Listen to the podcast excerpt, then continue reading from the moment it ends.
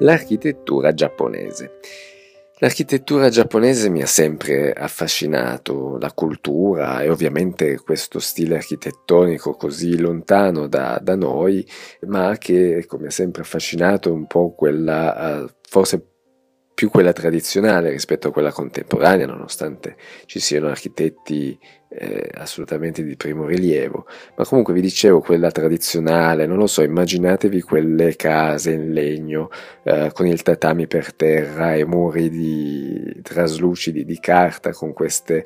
porte scorrevoli e con questa stretta relazione con il contesto, soprattutto naturale con quei giardini curati, bellissimi, che appunto poi magari sono i giardini zen, famosissimi, giapponesi, questa armonia, questa atmosfera così pacata e tranquilla. Ecco, quella sicuramente è,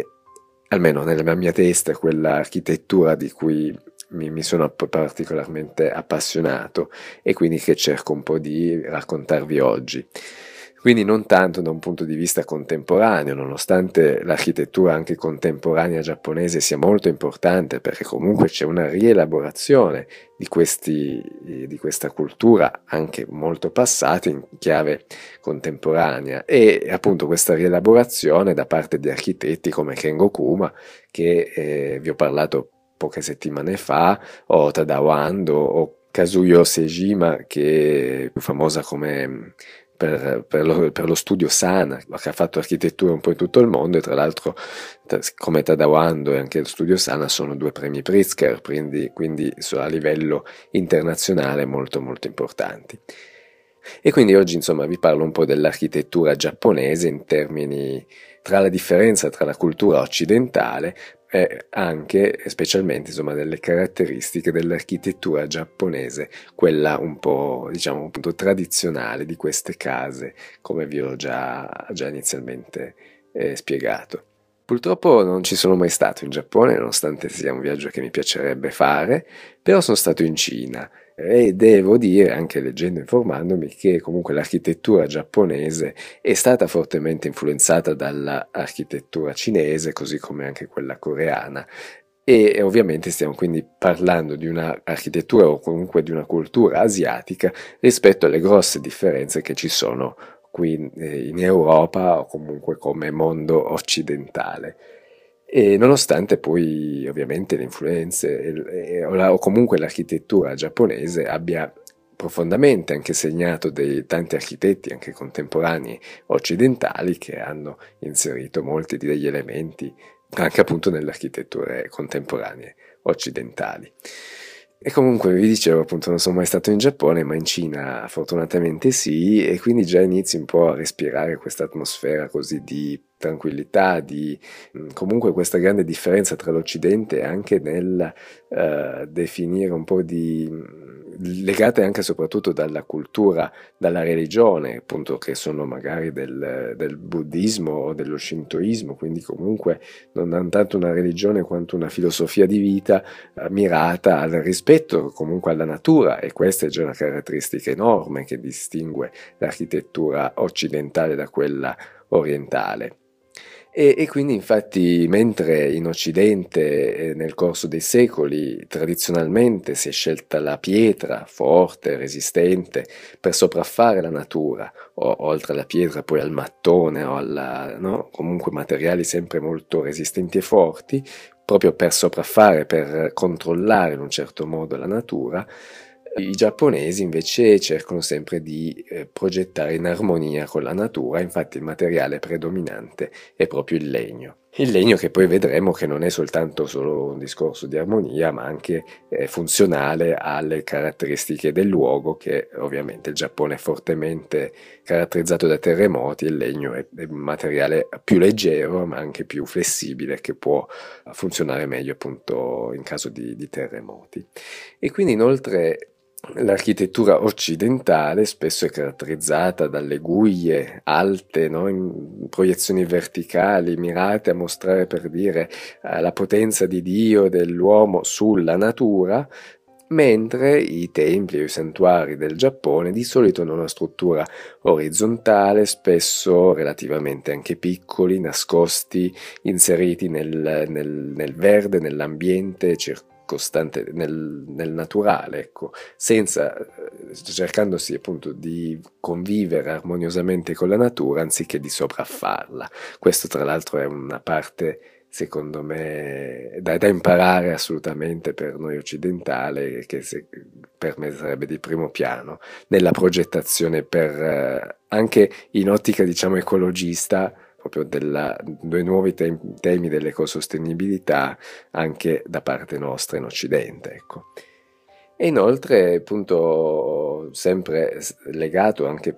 alla, appunto alla religione o comunque alla cultura, la forte differenza tra Occidente e Oriente è proprio quella anche del uh, che qui, bene o male, proprio storicamente, con il, non so, Rinascimento, Barocco, Rococò, Neoclassicismo, sono tutte correnti architettoniche passate, ma che si è sempre cercata una, un'aggiunta di decorazioni, di accessori, no? Come di, di, qualcosa in più, quando in realtà, per esempio, la cultura eh, giapponese è proprio quella mirata nell'essenzialità, nella semplicità, eh, difatti non è un caso che anche comunque nel contemporaneo di oggi è la parte del design minimalista eh, proprio nel, comunque nella funzionalità delle cose, nella praticità del, eh, quindi anche dell'architettura. Poi inoltre è molto interessante anche parlare di architettura tradizionale giapponese in quanto è comunque fortemente condizionata dal luogo e dalle condizioni meteorologiche. Infatti dal luogo, come vi dicevo, caratterizzato dai forti terremoti che, che caratterizzano appunto tutta, tutte le isole giapponesi e del, dal punto di vista meteorologico perché ha un clima abbastanza particolare, fa, eh, soprattutto il caldo e l'umidità estiva, quella che insomma eh, più si cerca di combattere rispetto al freddo che secondo la loro cultura comunque ti copri ed è risolvibile. E quindi anche nella progettazione delle case anche tradizionali, nel corso delle centinaia di anni di storia dell'architettura giapponese, si è cercato quindi di eh, soddisfare queste due condizioni. Ovviamente questo non è un discorso solo giapponese, in generale in tutto il mondo l'architettura si modifica in base alle condizioni del luogo e del clima, ma qui ovviamente sono essendo due eh, i terremoti e le condizioni climatiche due molto predominanti ovviamente hanno caratterizzato particolarmente l'architettura giapponese. E quindi come hanno cercato di contrastare queste, queste, condizioni, ovviamente con l'uso per esempio di materiali leggeri, come vi dicevo il legno o le pareti di carta, o quindi tutte strutture molto esili, molto, uh, che riescono a, a, a resistere ai terremoti, ovviamente poi supportate da tutta una tecnologia o dettagli costruttivi come vogliamo che si sono raffinati nel corso degli anni nella carpenteria appunto del, o dei falegnami giapponesi che hanno fatto sì anche di strutture molto complesse con, non utilizzano per esempio viti o chiodi o, o incastri con parti metalliche ma si eh, realizza tutto in legno proprio anche in, per combattere la forte caldo e forte umidità che andrebbero a corrodere le parti metalliche e quindi nel corso degli anni si è sviluppato tantissimo la parte della, del, della lavorazione del legno tra, con incastri piuttosto che appunto utilizzare parti metalliche. E a proposito mi viene in mente per esempio il padiglione del Giappone che c'era all'Expo di Milano eh, qualche anno fa, eh, che era fatto proprio da una serie di incastri del legno e ricordo di aver letto che era venuto proprio un artigiano giapponese appositamente a Milano proprio per realizzarlo e, e anche in quel caso si era fatto il padiglione senza utilizzare parti metalliche proprio perché è un elemento ricorrente nella tradizione dell'architettura giapponese.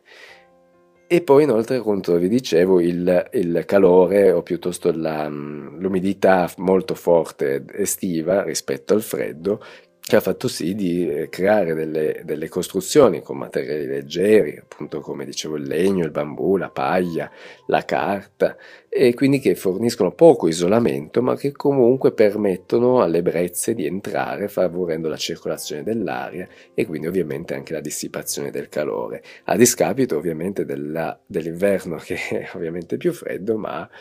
appunto tradizionalmente si è preferito avere delle case molto leggere con delle ampie vetrate, delle aperture più che vetrate, poi le, vetrate sono più contemporanee, ma tradizionalmente proprio la casa è aperta, soprattutto rivolta verso l'esterno, verso la natura circostante. Quindi insomma per concludere abbiamo capito che il territorio e il clima caratterizzano l'architettura ovunque, ma in particolare, la, la, essendo dei, molto estreme le condizioni in Giappone, l'hanno fortemente caratterizzate quindi sono molto più evidenti nella cultura, nel, nell'architettura giapponese. Inoltre, come avevo anche detto inizialmente, la cultura, la religione, lo stile di vita, così come appunto il buddismo, lo shintoismo, hanno influenzato a loro volta lo stile, il linguaggio architettonico.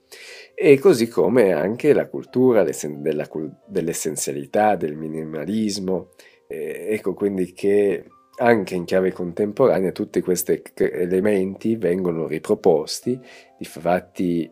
abbiamo anche delle forme molto innovative, delle architetture molto interessanti, contemporanee intendo dire, però ecco difficilmente troviamo uno stile che eh, alla Frank Gehry o alla Zadid che, eh, come dire, anche io fortemente criticato in altri podcast, eh, su, non dico che sprechino, ma comunque di razionalità. Ecco, la razionalità, la funzionalità, il rispetto poi anche nella natura della circostanza, ecco, questi sono sempre elementi caratteristici dell'architettura giapponese. Ecco, questa sintesi di questi eh, vari, di questi elementi che caratterizzano l'architettura giapponese, ecco, sono alcuni, una sintesi, ma forse anche di più eh, importanti caratteristici che influenzano eh, ancora oggi l'architettura giapponese.